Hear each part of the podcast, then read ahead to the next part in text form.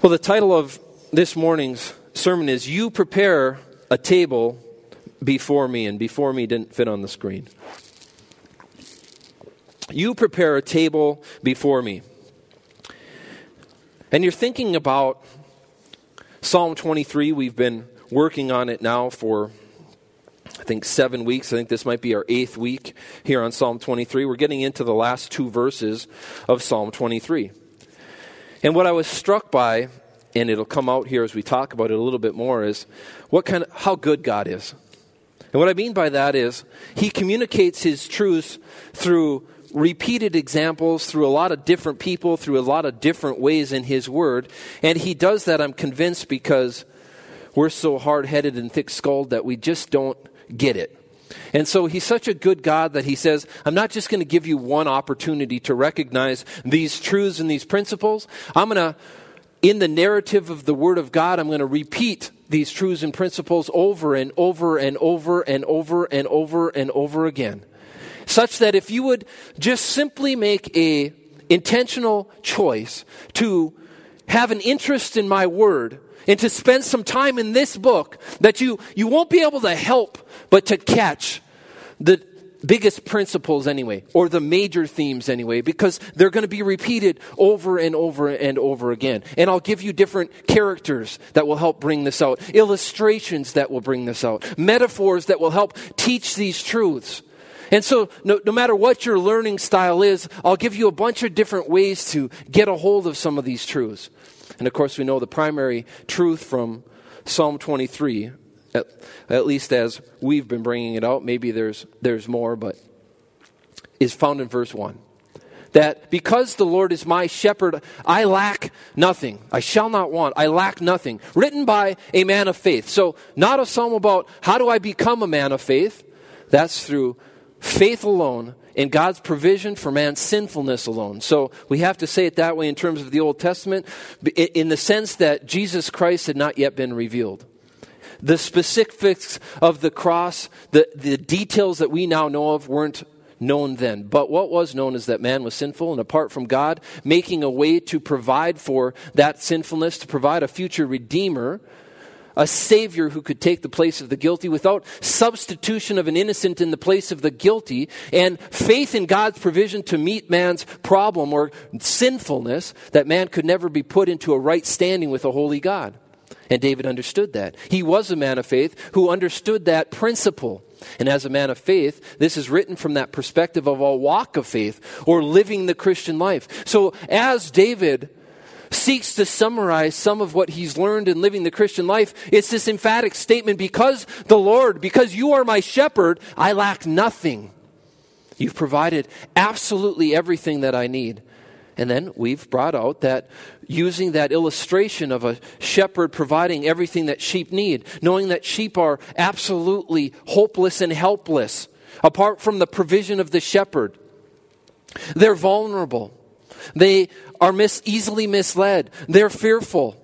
They don't wander in the right places. They can't even decipher what they should be eating. They'll eat clumps of dirt. They'll wander into frigid rivers. They cannot undertake for anything to keep themselves even alive. So the shepherd has to provide everything that the sheep needs. The sheep, when cast on his back, can't even get back on his feet, and neither can you and I. And so we've had this picture, this symbolism, this illustration of a shepherd and sheep. As God wants to show us that apart from me, you can do nothing. Same exact principle as what you're seeing in John 15 about these abide, the abide principle. If you stay connected to me, if I'm the source of all of the power and the nutrients, if I'm if it's my power, my nutrients, my provision, my protection working through you, if you're connected to me, so in that we also have the presence of the Lord, if you're in my presence, then you'll thrive. There's nothing that you can't do. But apart from me, he says, you can do nothing. And so that principle being illustrated in a different way in Psalm 23, using the shepherd sheep motif, with David having all of his experience as a shepherd. But this is what we're going to, I hope you're blown away by this as I was. But God, in this single psalm, He's trying to show that point. But he's like, maybe these aren't sheep people. Maybe they're not shepherd people. Maybe these specific illustrations that I've been drawing or comparisons I've been drawing between shepherding and Christian living, in that case, a walk of faith before the church age, faith living, let's say it that way, maybe they're not making those connections because they're just not familiar enough with the way of the sheep, with the way of the shepherd. So he says, in the same psalm, I'm going to show the same thing and I'm going to switch tactics. I'm going to give another picture. Now I'm going to give a picture of a host, a host who has a very favored guest and is going to put on a feast, a banquet for him.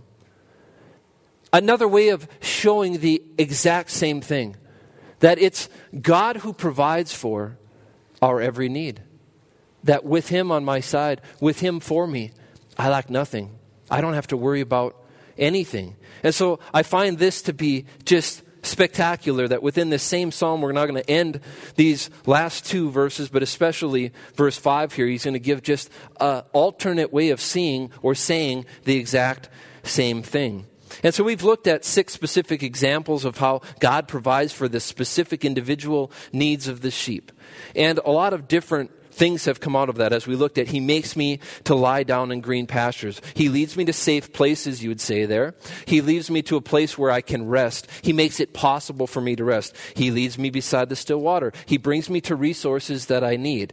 Not resources where the water's moving too slowly where the water will be dangerous for me to drink. Not to places where the resources are moving too quickly. Well it'll be dangerous for me to take a sip of that nourishment that's being offered to me. But to just the perfect kind kind of water that will feed my soul and will nourish me, will replenish the, the thirst that I have. And Jesus, of course, uses metaphors of providing water, the water of life. How he says, if you drink, even he says to the Samaritan woman, if you drink of the water that I offer you, you'll never thirst again. This idea that I am the kind of water you need to be drinking of. So he leads me besides the waters. He restores my soul.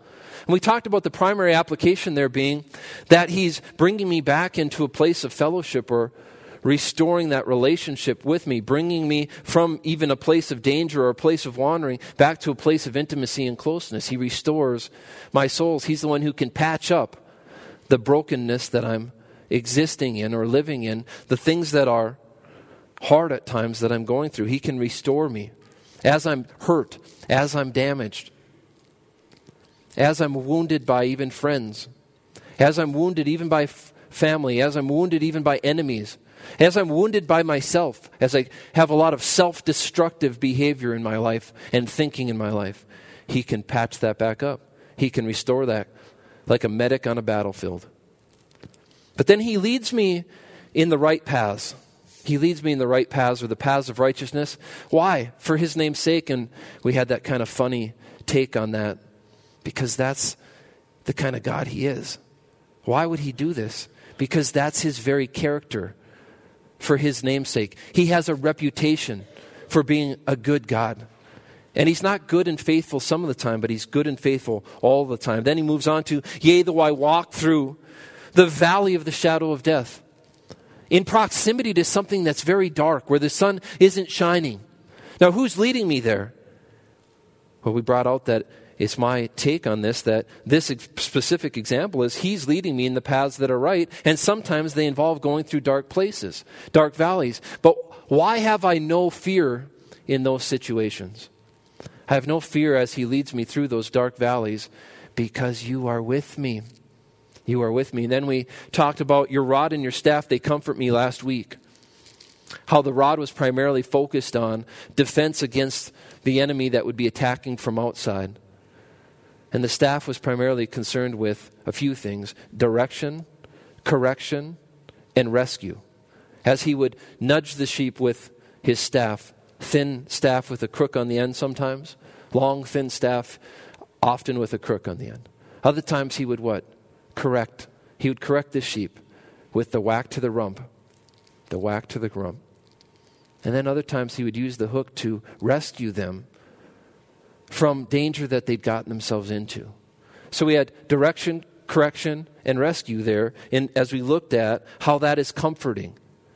That provides me comfort to know He's protecting me against external enemies and threats, and He's also protecting me against myself, providing for me, directing me, rescuing me when I fall.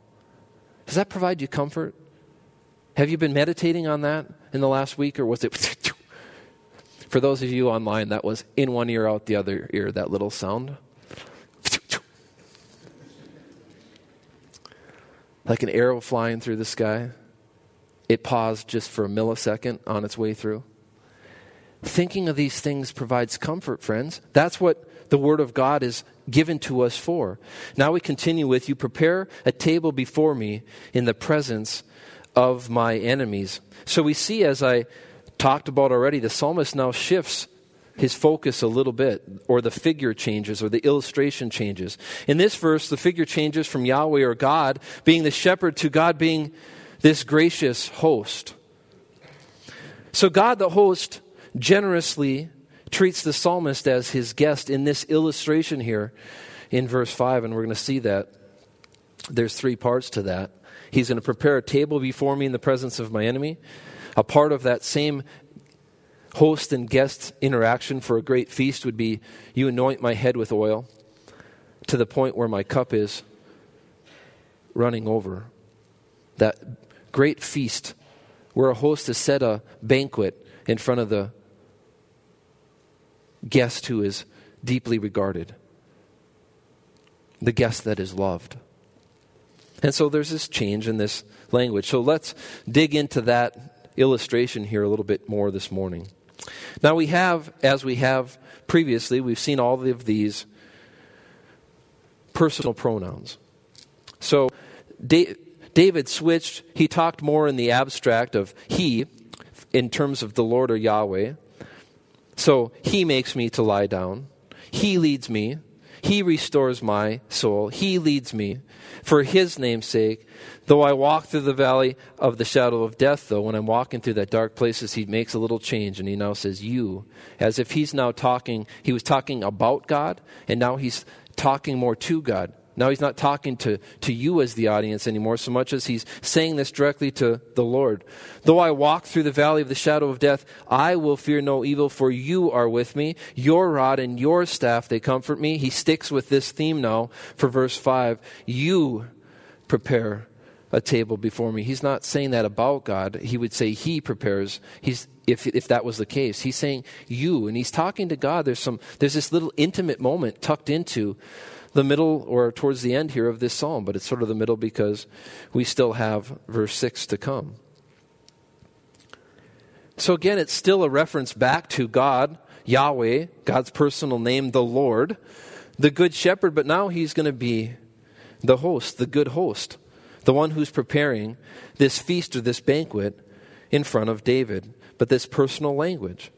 And I've said it before, and I think, I hope it's coming out clearly as you see all of those personal pronouns, that any walk of faith, for it to be successful, it has to be intimate and it has to be personal.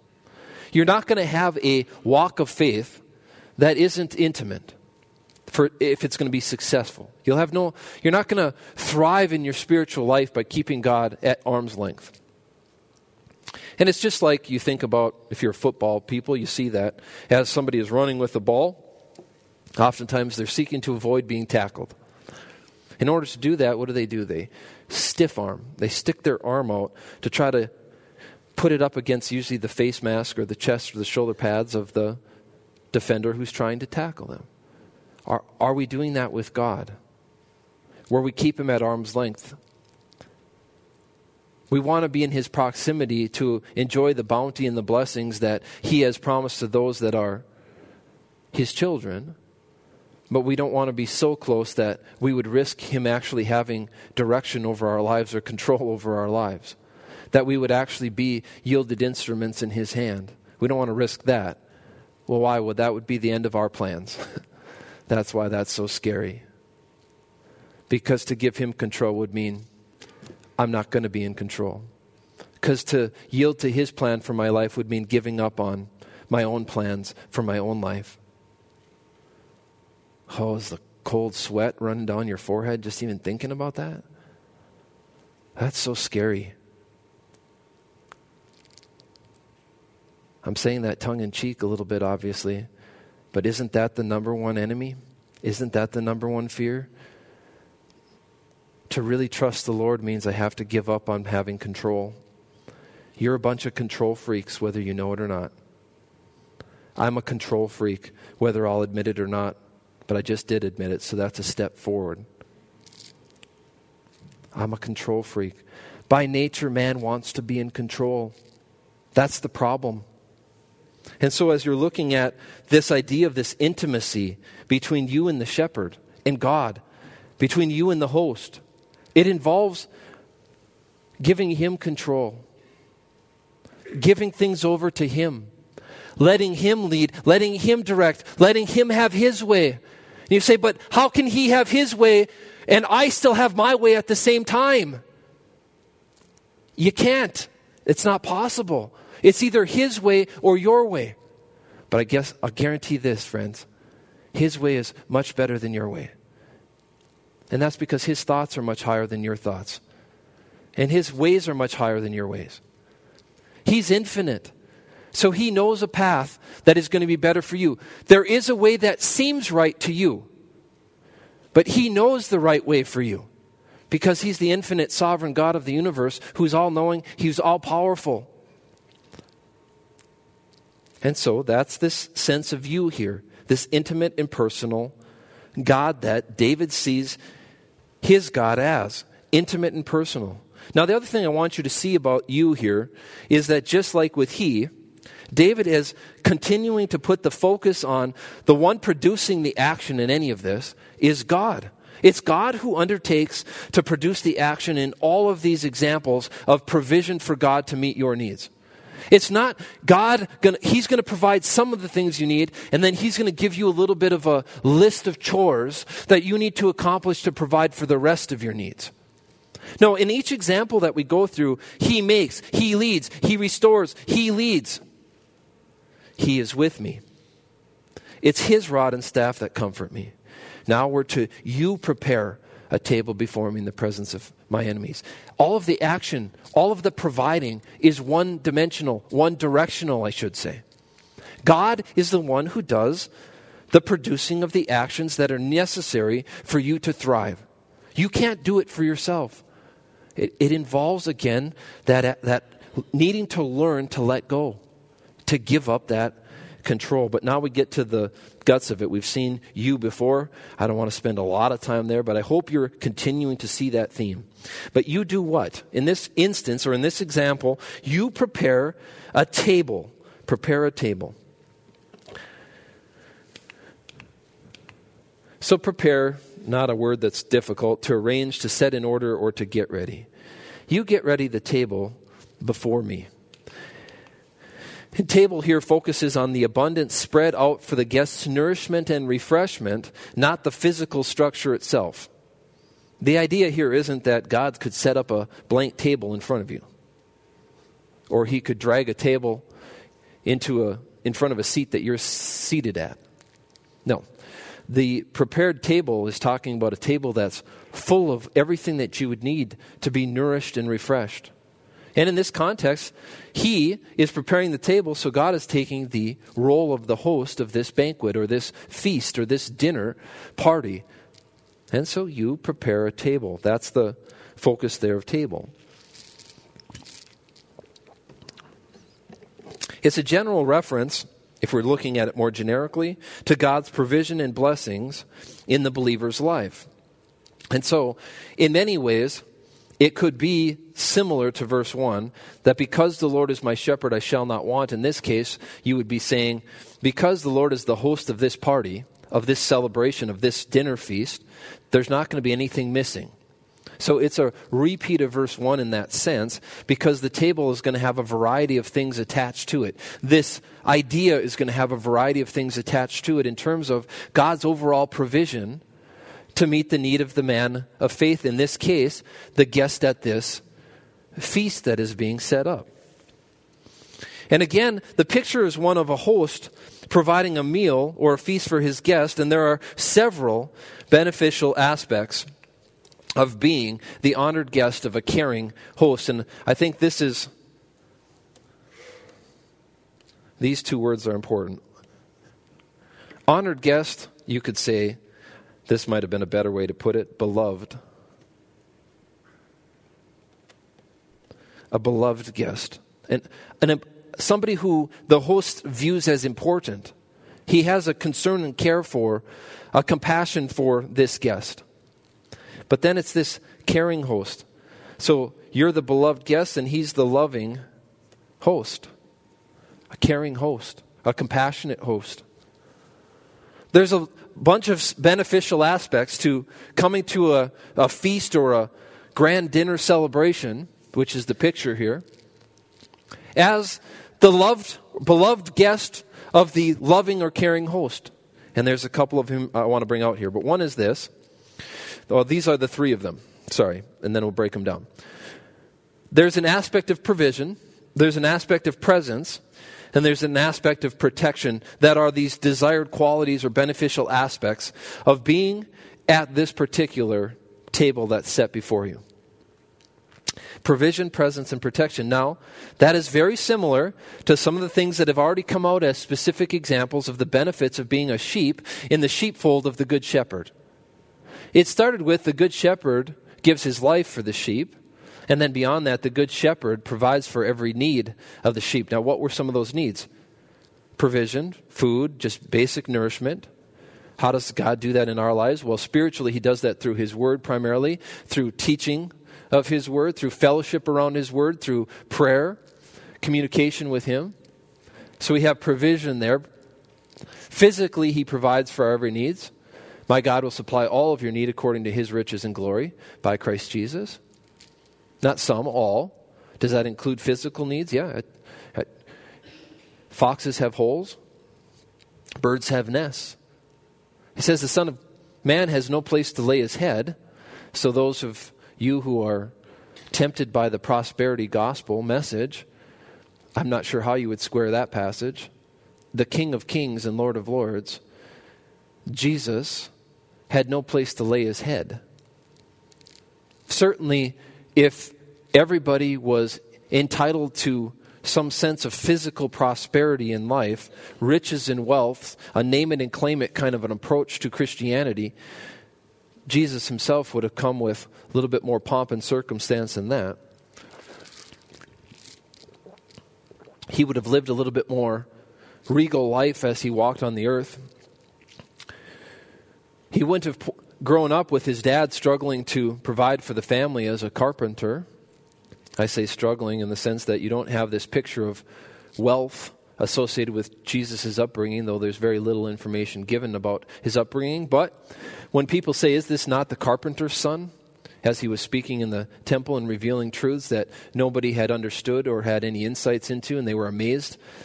They're saying, Is, is this not the carpenter's son? They're saying that with kind of open disdain.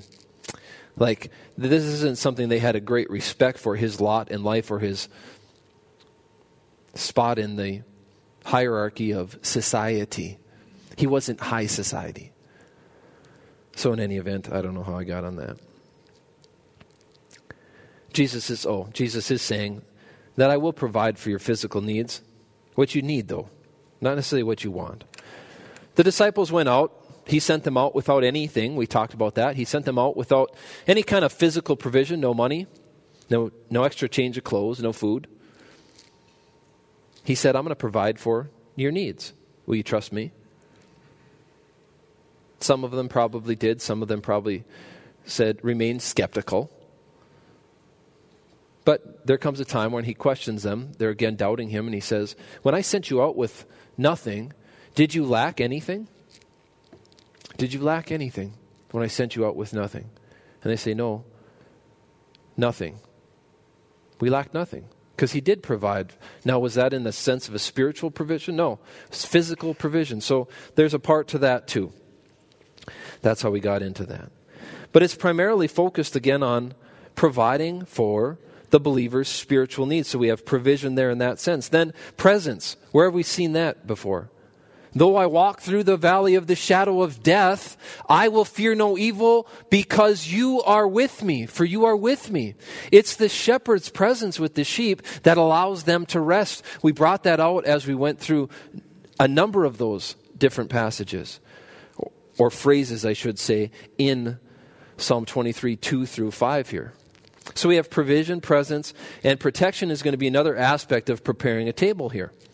Now we have that aspect that we just covered with the illustration of the shepherd and the sheep. With thy rod and thy staff, they comfort me. There was that aspect of pro- protection. So we have provision, presence, and protection. Now, in this picture of a host and a guest at a dinner feast, the host feeds the guest. Naturally, that's a part of what you prepare a table before me entails, is that the table would be littered with all kinds of different choices to meet the various needs of the guest, to provide food, sustenance, to provide refreshment, something to drink, something to eat. So we have the provision there. Then in this picture or illustration, the host would be present with the guest. There's this aspect of fellowship. I think it's easily overlooked when you read this phrase. You prepare a table before me. Has this very personal and intimate idea of not only has the host undertaken to put the spread together, put the meal together, but the host does what? He sits down for intimate fellowship after preparing the meal with the loved guest or the beloved guest. The loving and compassionate and caring host doesn't just set a spread before the guest and then leave. He goes through all of that effort with what purpose in mind? So that he can then sit down and break bread and enjoy a meal with somebody that he has a great interest in and a great concern for.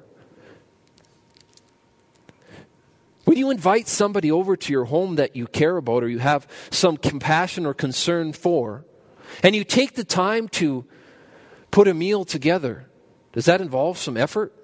Is that, can that be a real task? Can that be hard? Especially if in conjunction with that you got to you know feel the need to tidy up the place a little bit. We don't ever want anyone to know how we really live. We're so phony. Man. No, it's for good measure. I mean, you don't really want to have somebody coming over and picking up some kind of a disease they'll never shake. So you clean up a little bit. Then the meal gets put together. But what's the underlying focus of it all? Interaction, fellowship, that you're going to have this intimate conversation, this, this time spent over a meal, living life and catching up with somebody through conversing and interacting with them. I think that part easily could have gotten lost here as you think about this language here. So we have the host fellowships with his guest. Then the last one is the host, the host keeps his guest safe. When you're under somebody else's roof, they assume the responsibility for safety. There's this sense that when I come into, and, in this case, where there's danger lurking, I would come into your fortifications. I would, I would come in, if I was to come into a, a place that you had already taken care to defend, I could rest. I wouldn't be the one primarily responsible for the defense during that meal. I'd have that opportunity to just rest and relax under the protection that the host provides. And we'll talk about that briefly in a second. You see, naturally, one tends to focus first on the food when reading this passage. That's always been the case for me. You prepare a table before me. You focus on this great spread of food, and that's, that's natural. And it's perfectly fine. Nourishment and sustenance are critical to any walk of faith, too. They're not that's not missing here. That is a part of this, but it's not the whole part of it. You have the pr- presence and the protection of the host, too, that are on display just as they were with the shepherd and sheep illustration. You need nourishment, you need sustenance. But there's equal importance that should be placed or ought to be placed in the access to communion with God Himself, which is pictured here. You prepare a table before me has this language of access and communion to the God of the universe, the great shepherd, the good shepherd. it should be somewhat overwhelming to even think of that aspect of what the psalmist is writing here. You prepare a table before me. I have access to God Himself to dine with Him, to fellowship with Him, to live life with Him, to have this intimacy with Him. You have the opportunity to dine with Him. That's the idea. As a man of faith, God is constantly saying, You have the opportunity to pull up a chair at the table that I have prepared for you. Come sit down. Get nourished by abiding in me. Enjoy fellowship over a meal with me. Enjoy the protection that you can have by pulling up a seat at the table that I have prepared for you. It's always there. It's not occasionally that this happens. The table remains fixed, it remains available.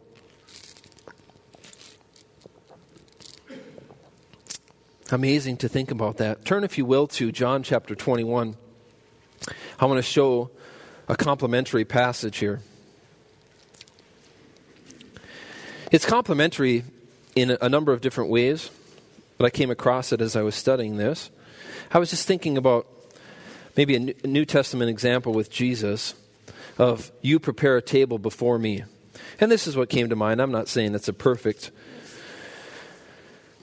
connection or cross reference, but Jesus cooks his disciples breakfast. Now, how many of you missed breakfast this morning? me too. I don't eat. I don't generally eat breakfast. You guys make me too nervous. I can't eat and then get up here. you naturally you think of the food part of the table, right? You prepare a table before me. But Jesus, in this just fascinating passage, he cooks his disciples breakfast. And you think about this unique God man, the sovereign God of the universe, is going to make a little fire and cook breakfast for some of his followers. Let's read it starting verse 1. After these things, Jesus, this is after his resurrection, Jesus showed himself again to the disciples at the Sea of Tiberias. And in this way, he showed himself. This is how he showed himself by cooking breakfast for the disciples. Simon Peter, Thomas called the twin, Nathanael of Cana in Galilee, and the sons of Zebedee, and two others of his disciples were together. Simon Peter said to them, I'm going fishing. They said to him, We are going with you also. They went out and immediately got into the boat, and that night they caught nothing. Sounds like somebody fishing with me. But when the morning had now come, Jesus stood on the shore, yet the disciples did not know that it was Jesus. Now, you've seen a few examples of that where Jesus, after his resurrection, was not recognized. I haven't had time to really study that out, but there's at least three times you can you can see that. There were some followers of his or disciples that he walked with on the road to Emmaus that didn't know who he was. When he's in the garden, or when he's, yeah, when he's in the garden where the tomb is, after his resurrection, he's not recognized, though he's having a direct conversation with somebody who knew him intimately. She ought to have known that he wasn't the gardener. But in any event, there's more than one example of that. That's also true while Jesus was before he was crucified too, and he was walking on the water out towards the boat, they thought he was a ghost. They didn't recognize him for who he was until he spoke to them. So, in any event, that might be another another day or what have you. But they had caught nothing. They did not know it was Jesus. Verse 5 Then Jesus said to them, Children, have you any food? They answered him, No. And he said to them, Cast the net on the right side of the boat, and you will find some. So they cast, and now they were not able to draw it in because of the multitude of fish. Therefore, that disciple whom Jesus loved, John, said to Peter, It is the Lord. Now, when Simon Peter heard that it was the Lord, he put on his outer gar- he put on his outer garment, for he had removed it, and he plunged into the sea. We do things at times that don't make a lot of sense, I guess you know, you would think you would take off your clothes before you plunged into the sea, but it's not what happened. Verse 8 But the other disciples came in the little boat, for they were not far from land, but about 200 cubits, dragging the net with fish. Then, as soon as they had come to land, what did they see? They saw a fire of coals there, and fish laid on it, and bread. Jesus has been, he, he knew exactly where they were, he knew exactly what their need was and he's been preparing breakfast for them. And so Jesus said to them, Bring some of the fish which you have just caught. Perhaps he's going to cook even more. Simon Peter went up and dragged the net to land full of large fish, 153. And although they were, so many, the net was not broken. Jesus said to them, and I think this is just fascinating Come and eat breakfast. Yet none of the disciples dare ask him, Who are you? knowing it was the Lord. Jesus then came and took the bread and gave it to them. As a host, he dished out the food, and likewise the fish. This is now the third time Jesus showed himself to his disciples after he was raised from the dead. Isn't that fascinating? There's a real life example of God doing exactly what is being pictured here preparing a table before you. You prepare a table before me. Here's Jesus, though it wasn't fancy digs or fancy meal, he's cooking breakfast. Not only does he cook the meal, he serves the meal to them. What do they get to experience in that moment, though?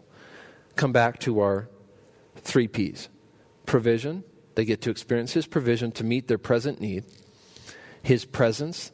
They get to share a meal with him and his protection. He says, When I'm there, there's nothing that you need to be afraid of because I'm with you. So, what a fascinating New Testament example of that. And the questions that I had as I was thinking about you prepare a table before me. Are you satisfied with the table that's set in front of you? God has prepared a table in front of you filled with everything that you need to meet your every need. You didn't prepare the table, though. The host, the gracious, loving host, prepared the table for his beloved guest. He put it in front of you, and he filled it with everything that he knew you needed. Are you satisfied with that table? Or are you convinced that what God provides for you isn't enough?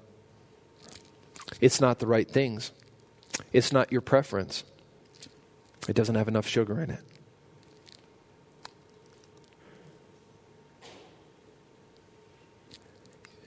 Very convicting to think of that. He spread a table before you. And are you satisfied with that? Has the enemy convinced you that God is an inadequate host? Has the enemy convinced you that God is leaving you hanging? That the table that he has spread before you is lacking in some way? And I'll tell you what, at different times in my life, he has convinced me of that. I've needed to adjust my thinking. I've needed to be reminded that the table that God prepares before me, the provision, the presence, and the protection that's involved in that is everything that I need. I'm not missing anything if God's the one providing. So we move on to before me. You prepare a table before me. The combination of you prepare and before me, it reflects an intimacy between the host and his guest. You prepare before me. There's this intimacy. You're the beloved guest. He is the loving and gracious host. Yet another reminder of the personal and intimate relationship the believer possesses, possesses positionally and is to experience practically with the Lord. You are a beloved guest of the Good Shepherd.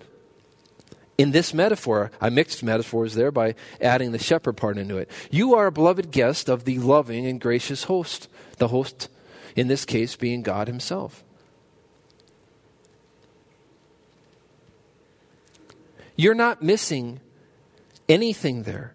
God wants you to experience practically that sense with Him that He is personal and intimate God who's concerned about you personally. Positionally, you are a guest in the sense of the host. He'll never let you go.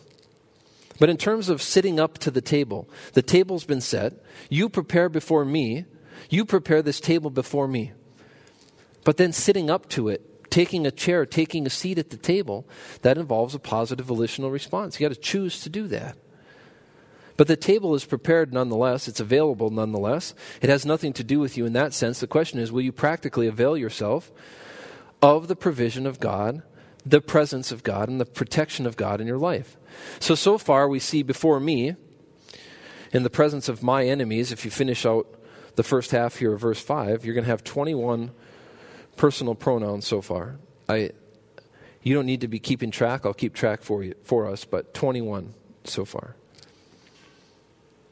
And the primary idea being communicated by David is God does this all for me. God does this all for me. You prepare a table before me, just as all those other examples that came in front of it in more of that illustration of the shepherd and the sheep. But grace is what takes center stage in this interaction between the host and the guest. You have this picture of the loving host and his beloved guest. But it's, it's not about merit. It's about grace. That's what takes center stage. It's completely one sided. The host undertakes to meet his guest's every need. That's the picture being shown here or being drawn here by the psalmist David. The guest simply receives what is provided. That's the only part of the guest in this. So the host undertakes to meet every need the protection, the provision, the presence, and the guest just enjoys that takes it in, receives that. Now, could the guest refuse that? Well, yeah. Practically speaking, position, positionally it can't be refused, but practically it can be refused. The hospitality of the host, the King of Heaven, it can be refused in the sense of not availing yourself practically in a moment, experientially, of the provision, protection, and presence of God in your life. Now, the question is shouldn't that recognition that this is grace. This is all God's grace. Shouldn't it produce a natural love response toward Him?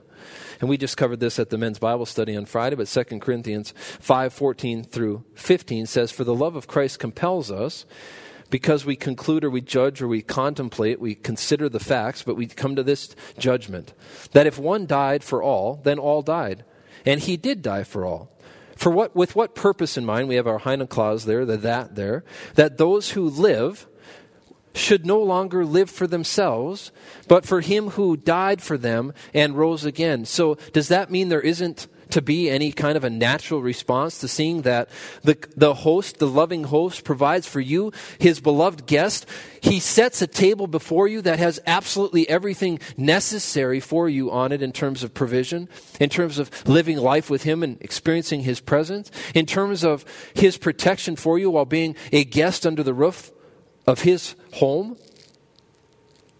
I mean, the natural response to seeing his grace is that we respond to that grace. We see how much he loved us, and then we want to live for the one who loved us. We want, let my life song sing to you. Let the song of my life be a song of praise to you, to lift you up. But then we have this last clause here, so that should happen. Question is, will it happen? But we have this last clause in the presence of my enemies. You prepare a table before me in the presence of my enemies. To accept another as a guest at one's table was to set aside any enmity and to assume responsibility for the safety of the guest while in your dwelling. That was culturally true, probably even more true than it is today. But there is some sense of that even now. If you're in somebody else's home, you're not concerned with, you're not primarily concerned with providing the safety. You're in the safety and security of, of their home, of their nest, of their mini, mini little fortress. But that was the cultural norm there. And you can see examples of it throughout the Bible, some of them very morbid, some of them very evil.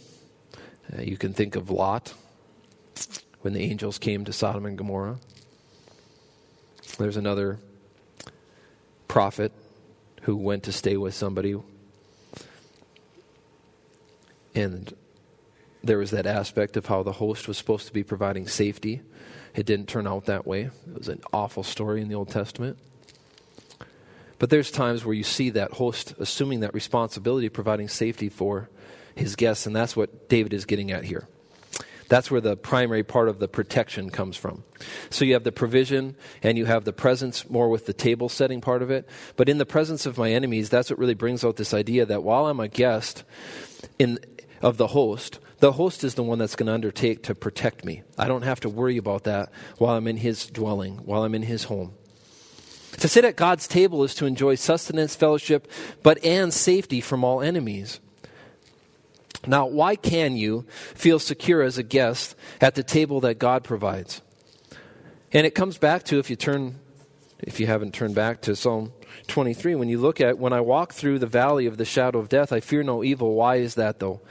Because you were with me. Same thing here. When I'm a guest in the home of the host and I have the table that he's provided in front of me, I also have his safety and comfort.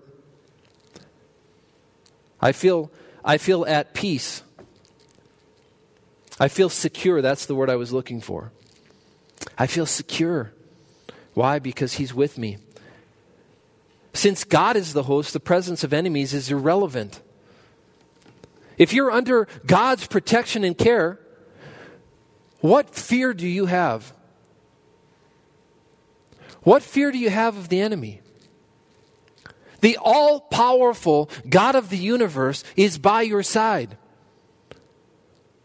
If I'm dining with him and enjoying a meal at the table he prepared before me, I have no concern about my enemies. I ought not to. Because he is with me. And David is careful to talk about both the hostile people that you might come into contact with in verse 5 here, but also hostile circumstances from verse 4. Well, in, in verse 4, when I was going through the valley of the shadow of death, that's not specifically focused on people. That's just hard things in life, dark places in life that God might direct us through. Now he's talking about enemies, more of a sense of people. So, hostile circumstances, hostile people, the conclusion is the same. God is going to care for you in every emergency you find yourself in, whether it's a physical enemy or it's some kind of a situational enemy or danger. Very powerful. In the presence of my enemy, I can have complete security and safety knowing that you are with me. And that's not to say that enemies are not real and present. He says this is happening in the presence of my enemies. David isn't saying there's now no longer enemies. He's saying, You prepare a table before me in the presence of those enemies. Meaning, I can enjoy your protection, the safety and security that comes with recognizing your power, your ability to care and protect me. That I can enjoy that in the face of my enemies. Enemies are real and present. This isn't a scenario where there may or may not be enemies. There are enemies. And there are always enemies facing the believer. They're internal, they're external. They can take the form of adversity, trouble, distress in life. That can be an enemy. My greatest enemy is I don't have enough time. Sometimes you might feel that that's your greatest enemy. So it can be broad, it can be somewhat narrow and specific there. But with security comes this sense of rest. That's something that should come on at this. When you're thinking about a banquet table, you prepare a table before me in the presence of my enemies, there's this sense of rest and relaxation that can come only from the presence of the host, the loving host with his concern for his beloved guest who is you. In this, David is saying this You prepare for me this table in the presence of my enemies. There's a sense of rest. Now, if there's a sense of rest, what isn't there? Fear. What isn't there? Anxiety. What isn't there? Worry. What isn't at this banquet that the loving host of the universe is providing for his beloved child? There isn't stress, there isn't worry, there isn't anxiety, there isn't fear. Now, the question is are you stressed out? As you sit here right here today, are you stressed out? Are you anxious? Are you downhearted? Are you weary? Are you lonely? Are you scared? I don't need to see hands. I know that that's true of some of you. One of those things is probably true of all of you. I don't want to say that dogmatically, but if we're going to have the list be that long stress, anxiety, downhearted, weariness, loneliness, or fear what's the solution to that? Come sit at the table. Come sit down at the table that He's prepared for you. You prepare a table before me in the presence of my enemies. All enemies, sadness, loneliness, fear, anxiety, the pressures of life. Come sit at the table.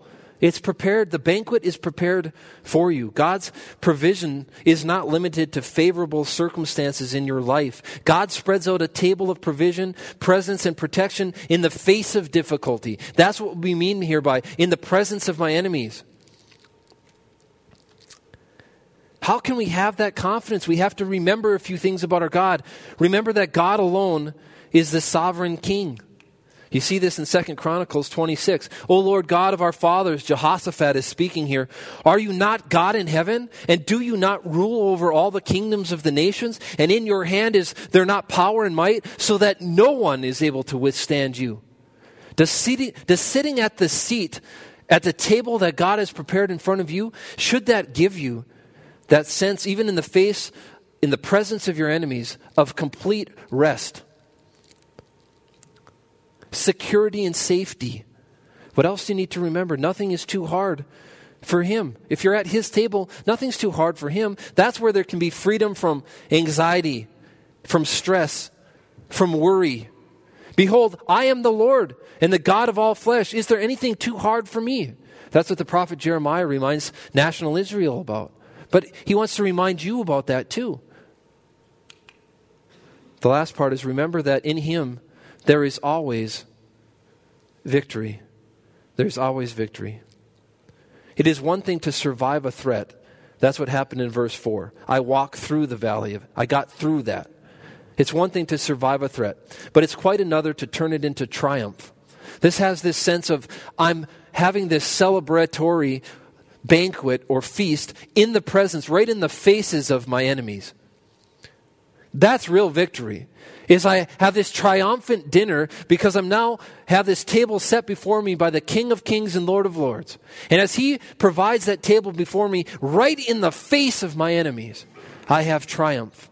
Not triumph through anything that I've done, but triumph through him. The banquet feast is taking place right in front of the enemy. And it reminded me of 2 Corinthians 2:14 that says, "Now thanks be to God who always, not sometimes, always leads us in triumph in Christ.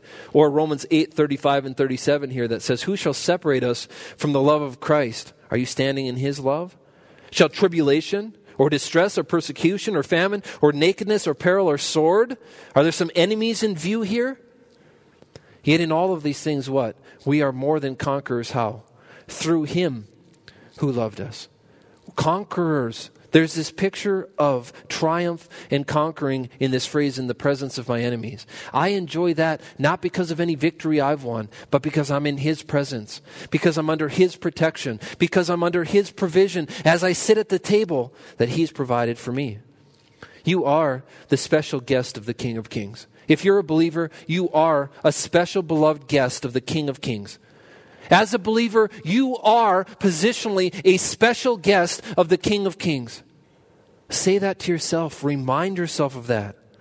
How could somebody like that be interested in you? I don't know. How could he be interested in me? I don't know. But he is. You have direct access to the King of Kings as we think about his presence at that table. Go enjoy that. Enjoy that access to Him. He chooses to lavishly celebrate His love for you by preparing a meal for you, by dining with you, by protecting you. Do you see how special you are? David saw how special he was. Are you reminded again that you lack nothing whilst in His care? His provision, His presence, and His protection. And I end by saying, isn't this all mind blowing? Isn't it just unbelievable to think that God would love me so? That He would care enough about me, to be concerned enough about me, that in these 21 personal pronouns, He would have a specific and direct interest in me? That He would undertake to make sure there was absolutely nothing missing from my life if I would just follow His lead? allow Him to direct, take a seat at the table He provides for me. I pray that we all would be encouraged by that. Let's pray. Dear Heavenly Father, thank you for your Son. Thank you for your word. Thank you for this opportunity to gather. Thank you that we could celebrate who we are to you and what we mean to you and how much you loved us. Also, we could be reminded of who you are, your character, your provision, your presence, your protection for our lives.